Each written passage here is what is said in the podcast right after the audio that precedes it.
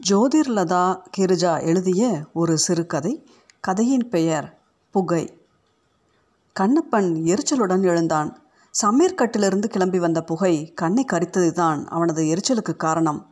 புகையின் விளைவாக கண்களில் நீர் சேர்ந்ததால் படிக்க முடியாமல் போன எரிச்சலுடன் காந்திமதி ஏ காந்திமதி என்ன இது? வீடு முழுக்க புகையை விட்டுக்கிட்டு? என்று கத்திய வண்ணம் சமீர்கட்டுக்கு போனான். தானும் கண்களை கசக்கிக்கொண்டே அங்கிருந்து வெளிவந்த காந்திமதி என்ன செய்கிறது கேஸ் இல்லை கெரசினும் இல்லை விறகு அடுப்பில் சமைக்கிறேன். விறகு அடுப்பை புகை விடாமல் எரிய விடுறது ஒரு கலை தான் அது எனக்கு பழக்கமில்லை என்று சிரித்தாள். விறகு அடுப்பாக இருந்தால் என்னவா? அதுக்காக இப்படியா ஓமம் வளர்த்தது மாதிரி வீடு முழுக்க புகையும்? என்று கத்த வாயெடுத்த அவன் அவள் தன்னைத்தானே மட்டம் தட்டி கொண்டு சிரித்த சிரிப்பில் பொட்டென்று அடங்கி போனான். முகத்தை கழுவிக்கொண்டு அவன் திரும்பவும் கூடத்துக்கு வந்து உட்கார்ந்தான். புகை கொஞ்சம் கூட அடங்கியதாக தெரியவில்லை. அவன் கதவுகளை நன்றாக திறந்து வைத்துவிட்டு வாசல் பக்கம் போய் நின்று கொண்டான். சன்னல் வழியாக பார்த்தபோது சமையலறை புகைப்போக்கியின் வழியாக புகை மண்டலம் சுருள் சுருளாக வெளிக்கிளம்பி உயிரை சென்றது தெரிந்தது. சற்று தொலைவில் இருந்த ஒரு தொழிற்சாலையின் மிகப்பெரிய புகைப்போக்கிலிருந்து புகை சுருள்கள் கண்ணங்கரையில் என்று வானத்தை நோக்கி புறப்பட்டு சென்று கொண்டிருந்ததை பார்த்ததும் காந்திமதி தன் சமையலறையையும் ஒரு சின்ன தொழிற்சாலையாக்கிவிட்டது கண்டு அவனுக்கு சிரிப்பு வந்தது. சமையலறை புகை கூண்டிலிருந்து கிளம்பி சென்று கொண்டிருந்த புகையை வேடிக்கை பார்த்தபடி நின்று கொண்டிருந்த அவன் நெஞ்சில் திடீரென்று என்னமோ உறுத்தியது. புகை அது அவன் வாயிலிருந்து ஒரு நாள் கிளம்பிய நேரத்தில் அவனை கையும் மெய்யுமாக பிடித்து அதிர்ந்து போய் அவனை அடி அடி என்று அடித்து நொறுக்கிய அப்பாவின் ஞாபகம் வந்தது. அப்போது அவன் அப்பாவின் முகத்தில் தெரிந்த அதிர்ச்சியும் ஏமாற்றமும் கண்ணப்பனுக்கு இப்போதும் பசுமையாக நினைவில் நின்றன. அவனுடைய அப்பா தவசு பிள்ளை ரொம்பவும் துப்புரவானவர். குளிக்காமல் தண்ணீர் கூட குடிக்க மாட்டார். அதிகாலையில் எழுந்து ஆற்றில் குளித்துவிட்டு தேவாரம் திருவாசகம் எல்லாம் மனையில் சாமி படத்துக்கு எதிரே உட்கார்ந்து கண்மூடி சொல்லிவிட்டுத்தான் கஞ்சி கொடுப்பார். காலையில் தம் நெற்றியில் அவர் இட்டுக்கொள்ளும் திருநீர்கோடுகள் மாலை வரை மறையா? பெரிய கண்கள். அவற்றில் தெரியும் அப்பாவித்தனத்தை நிறைவு கூர்ந்தபோது அவனுக்கு ரொம்ப வருத்தமாக இருந்தது. எங்கே இருக்கிறாரோ? எப்படி இருக்கிறாரோ? அந்த நாள் அவனுக்கு நன்றாக நினைவு இருந்தது.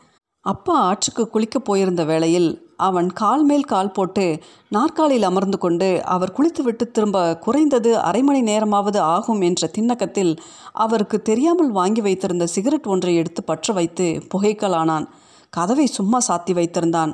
அதை தள்ளி திறந்து கொண்டு அவர் நுழைந்தது கூட தெரியாமல் அவன் முகத்துக்கு உயரை பறந்து கொண்டிருந்த புகை மண்டலத்தை ரசித்து பார்த்தபடி ஏதோ மெய் மறந்த தியானத்தில் இருப்பவன் போன்று உட்கார்ந்திருந்தான். ஏண்டாலே எம்பிட்டு திமிரு உனக்கு? என்று அவரது இடிக்குரல் அவனை தூக்கி போட அவன் வாரி சுருட்டி கொண்டு எழுந்து நின்றான். தன்னையும் அறியாமல் அவன் பாதி புகைத்த சிகரெட்டை தரையில் நழுவ விட்டான். வாயை மூடிக்கொண்டதில் புகை மண்டைக்குள் ஏறி உச்சந்தலையில் சுற்றி கண்களை எரித்தது. அவன் தும்மி திணறினான். அவனது அவஸ்தையால் மேலும் எரிச்சலடைந்தவர் போல் தவசு பிள்ளை மாற்று வேட்டியை எடுத்து செல்ல திரும்பி வந்திருந்தவர் அவன் மேல் பாய்ந்து அடிக்கத் தொடங்கினார். கண் மூக்கு பாராமல் அடித்து நொறுக்கினார். போடா வெளியில நாரப்பயலே சிகரெட்டா பிடிக்கிற? ஊருக்கு போயிருக்கிற உங்கள் அம்மா வரட்டும்டா. அப்படியே பூரிச்சு போயிடுவா தேவாரமும் திருவாசகமும் சொல்கிறவன் வயிற்றில் பிறந்துட்டு வாயால் புகையா ஊதுற? உன்னை சொல்லி குத்தமில்லடா உன்னை படிக்க வைக்கிறேன்ல. அந்த என் புத்தியை தாண்டா செருப்பால் அடிக்கணும் என்று முதலில் ஒன்றுமே பேசாமல் அடிக்கத் தொடங்கியவர் கைகள் ஓய்ந்தபோது இப்படி சொன்னார். சொல்லிவிட்டு திரும்பவும் அடிக்கத் தொடங்கினார். அதற்கு மேல் கண்ணப்பனால் தாங்க முடியாமற் போயிற்று. நிறுத்துங்க என்று கத்தினான். அவன் கத்திய கத்தலில் அவர் சட்டென்று அடிப்பதை நிறுத்தினார். இனிமேற்பட்டு அடிச்சிங்க மறுவாதி கெட்டு போயிடும் ஆமாம் நான் சிகரெட் பிடிக்கிறதும் பிடிக்காதும் என் இஷ்டம். நீங்கள் யார் கேட்குறது என்னது நான் யாரா? உங்கள் அப்பன்டா நான். நான் கேட்காம உன்னை வேற யாரா கேட்பாக? சோறு போடுறதுக்கும் படிக்க வைக்கிறதுக்கும் தான் அப்பனும் ஆத்தாளமா? தப்பு செய்தால் தட்டி கேட்கக்கூடாதா? ஏண்டா டேய் இப்போ என்ன தப்பு செய்து போட்டேன்? சிகரெட் குடிக்கிறது தப்பா? என் கிளாஸ் பசங்க எல்லாம் தான் குடிக்கிறாங்க. முத்து குடிக்கிறான் ஏழு மலை குடிக்கிறான் அப்புறம் சாமிநாதன் பிடிக்கிறான். நான் பிடிச்சா தப்பா? நீயா காசு கொடுத்த? பையன் நீ என்று ஒருமைக்கு தாவி மரியாதை குறைவாக தம்மை அழைத்த அதிர்ச்சி நெஞ்சின் மீது மற்றொரு அடியாக விழ அவர் கண்களை விரித்து கொண்டு நின்றார். அம்மா கிட்டேருந்து திருடியிருப்ப? இல்லை எங்கிட்டேருந்து திருடனியோ? யார் கண்டாக? அது இன்னொரு தப்பு. நான் எங்கிட்ட இருந்தும் திருடலை. எனக்கு முத்து சிகரெட்டாவே கொடுத்தான். இன்னொரு வாட்டி உன்னை சிகரெட்டும் கையுமா பார்த்தேன். என்ன செய்வீங்க? ஆ? அடிச்சு நொறுக்கி உசுரோட பொழப்பேன். அது வரையில் என் கை பூப்பறிக்காத தெரிஞ்சுக்கோங்க. தவசு பிள்ளை மறுபடியும் அவனை அடிக்க பாய்ந்த அன்று ஓடியவன்தான் அதற்கு பிறகு அவன் அந்த ஊருக்கே போகவில்லை. வீட்டை விட்டு ஓடி பயண சீட்டு இல்லாமல் புகை வண்டியில் பக்கத்து ஊருக்கு போய் ஏதேதோ சின்ன சின்ன வேலைகள் செய்து ஒரு மாதம் போல் கழித்தான். அப்போதெல்லாம் அவன் அம்மாவின் ஞாபகம் வந்து அவன் குடலை சுருட்டும். திரும்பி போய்விடலாமா என்று மனசு அடித்து கொள்ளும் ஆனால் அவனுக்கு வாய்த்திருந்த நண்பர்களின் சேர்க்கையில் தாய் தகப்பனின் அன்பு அவனுக்கு பெரிதாய் தெரியவில்லை. தாய் தகப்பனை சென்றடைந்தால் தன் சுயேட்சையான போக்குகளுக்கு தடை விதிக்கப்படும் என்பது அவனுக்கு பிடிக்காத ஒன்றாக இருந்ததால் அவன் அவர்களை பிரிந்து இருந்து விடுவது என்று தீர்மானித்தான். சிறிது காலத்துக்கு பிறகு பிழைப்புக்கு வலைகள் நிறைய இல்லாத அந்த ஊரை விட்டு புறப்பட்டு அவன் சென்னைக்கு வந்து சேர்ந்தான். சென்னையில் கார் தொழிற்சாலை ஒன்றில் சிறு ஊழியனாக சேர்ந்து படிப்படியாக உயர்ந்து இப்போது அதே கம்பெனியில் மெக்கானிக்காக இருந்து வருகிறான். அவனுடைய நண்பன் தன் தங்கையை அவனுக்கு மனமுடித்து கொடுக்க விரும்பிய போது அவனுக்கு அவன் அம்மாவின் ஞாபகம் அதிகமாக வந்தது. அப்பா தன்னை அடித்தது தன்னை திருத்துவதற்குத்தானே என்கிற எண்ணத்தில் கண்கள் கசிந்தன. அவன் தன் ஊருக்கு போய் அவர்களை பார்த்து வருவதாக சொல்லி சென்றான். அந்த சிற்றூரில் அவர்கள் காணப்படவில்லை. தான் இன்னான் என்று அறிமுகப்படுத்தி கொண்டதற்கு பிறகு அவனை அடையாளம் கண்டு கொண்ட தெரு பெரியவர்களில் சிலர் அவன் அம்மா காலமாகிவிட்டாள் என்றும் அப்பா அதற்கு பிறகு பிழைக்க வழி தேடி ஊரை விட்டே போய்விட்டார் என்றும் அநேகமாக சென்னைக்குத்தான் போயிருப்பார் என்றும் தெரிவித்தனர். முகம் மறந்து போன அம்மாவை எண்ணி கண் கலங்கிவிட்டு அவன் சென்னையில் அப்பாவை தேடி பார்க்கும் எண்ணத்துடன் கனத்த இதயத்தை சுமந்து கொண்டு திரும்பி வந்தான். சென்னையில் வலை வீசி தேடினான். மூன்று மாதங்கள் பயன் விளையாமல் கழிந்ததற்கு பிறகு நண்பனின் ஆறுதல் மொழிகளில் மனம் தேறி காந்திமதியை மணந்து கொண்டான். சென்னையிலேயே அப்பா இருந்தாலும் கூட கண்டுபிடிப்பது கடினம்தான் என்று நினைத்து பெருமூச்சு விட்டான். இப்போது ஓர் இரண்டு வயது குழந்தைக்கு தகப்பனாயிருக்கும் அவனுக்கு ஒரு தந்தையின் பாசம் தெளிவாக தெரிந்தது. தன் தவறுகள் புரிந்து அவன் அடிக்கடி வருந்தினான். என்ன செய்தால் தன் பாவச்சுமை குறையும் என்று தனிமையில் அடிக்கடி கண் கலங்கினான். அம்மாவின் சம்பாதனையில் உட்கார்ந்து சாப்பிட்டு கொண்டு எப்போதும் பக்தி பாடல்களை முணுமுணுத்து வாழ்ந்து வந்த அப்பாவுக்கு என்ன தொழில் செய்து பிழைக்க தெரிந்திருக்கும் என்று வருத்தப்பட்டான். புகை கொஞ்சம் குறைந்திருந்தது. அவன் திரும்பி உள்ளே வந்தான். கூடத்தில் இருந்த காந்திமதி கண்ணை துடைச்சிக்கிறங்க அழுத மாதிரி செவசவன்னு இருக்குது என்று சொன்னபோது தன் கண்களில் இருந்த கண்ணீர் புகை கரிப்பால் விளைந்தது அன்று. அழுத கண்ணீர்தான் என்று சொல்ல வெக்கப்பட்டு அவன் கண்களை வேட்டி நுனியால் ஒற்றி துடைத்து கொண்டான். வழக்கம் போல் ஒன்பது மணிக்கு சாப்பிட்டு எழுந்த அவன் காந்திமதி நான் எங்கள் ஆஃபீஸர் காரை வெள்ளோட்டம் விடுறதுக்கு பூந்தமல்லி வரைக்கும் போக வேண்டிய வேலை இருக்குது. அவருக்கு பூந்தமல்லியில் ஒரு சிநேகிதர் இருக்காராம். காரை அங்கிட்டு வரை ஓட்டி பார்த்துட்டு திரும்புவார். அதனால் வர்றதுக்கு ராத்திரி எட்டு மணி ஆகும் என்று தெரிவித்துவிட்டு சைக்கிளில் தன் தொழிற்சாலை நோக்கி புறப்பட்டான். காரின் ஓட்டம் நன்றாகவே இருந்தது. எங்கும் சிக்காமல் வளவெளவென்று ஓடியது. தேவையற்ற கீச்சிடல்கள் ஓசைகள் எவையும் இல்லாமல் சீராக ஓடியது.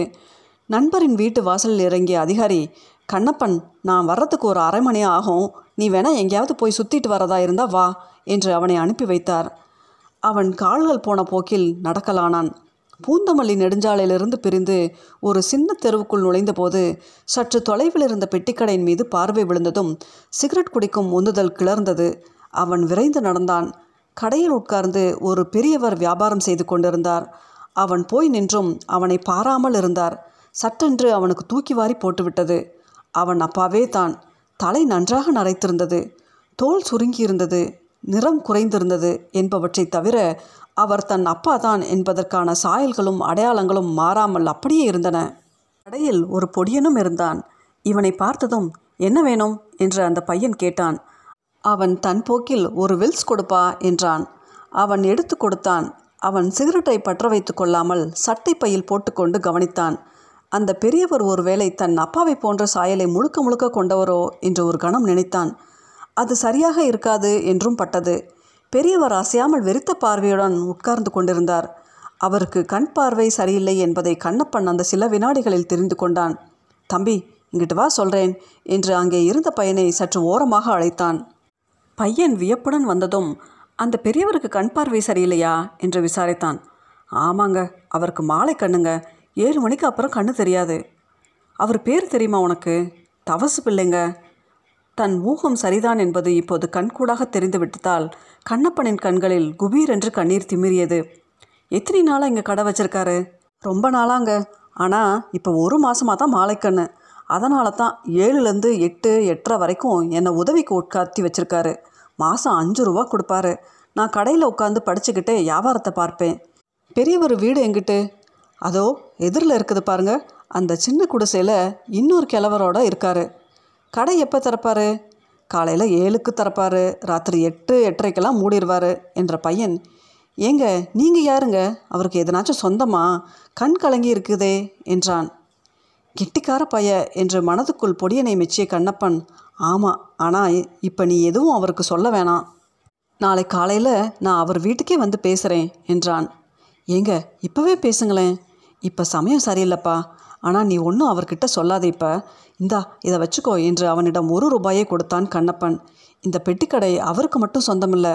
குடிசையில் அவர் கூட இன்னொரு கிழவனாரும் இருக்காருன்னு சொன்னேன்ல அவரும் இவரும் சேர்ந்து வச்சுருக்காங்க. அவர் தள்ளாதவர். அதனால் உள்ளாரவே இருப்பார். கண்ணப்பன் கிளம்பினான். போகும் முன் ஆசி தீர அப்பாவை நன்றாக பார்த்து அவரது வயோதிக தோற்றத்தை மனதில் பதித்து கொண்டு கிளம்பினான். மனம் சொல்ல முடியாத பரவசத்தில் ஆழ்ந்திருந்தது. பாய்ந்து சென்று அவரை கட்டிக்கொள்ள அவன் கைகள் பரபரத்தன. அந்த பரபரத்தலை வெற்றி கொள்வது மிகவும் கடினமாக இருந்தது. இருந்தும் அடக்கி கொண்டான்.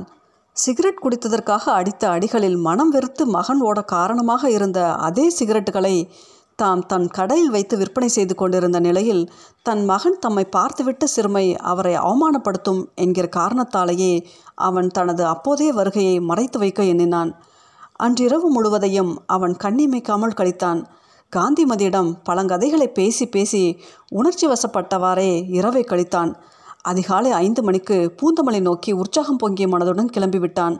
அவன் போனபோது அவர் குடிசைக்குள் உட்கார்ந்து ஏதோ பலகாரம் சாப்பிட்டு கொண்டிருந்தார். அழுக்கு உடைகளுடன் சின்ன இலையில் இரண்டு இட்லிகளை வைத்துக்கொண்டு தின்று கொண்டிருந்த அவரை பார்த்தபோது அவன் மனம் உருகி போயிற்று.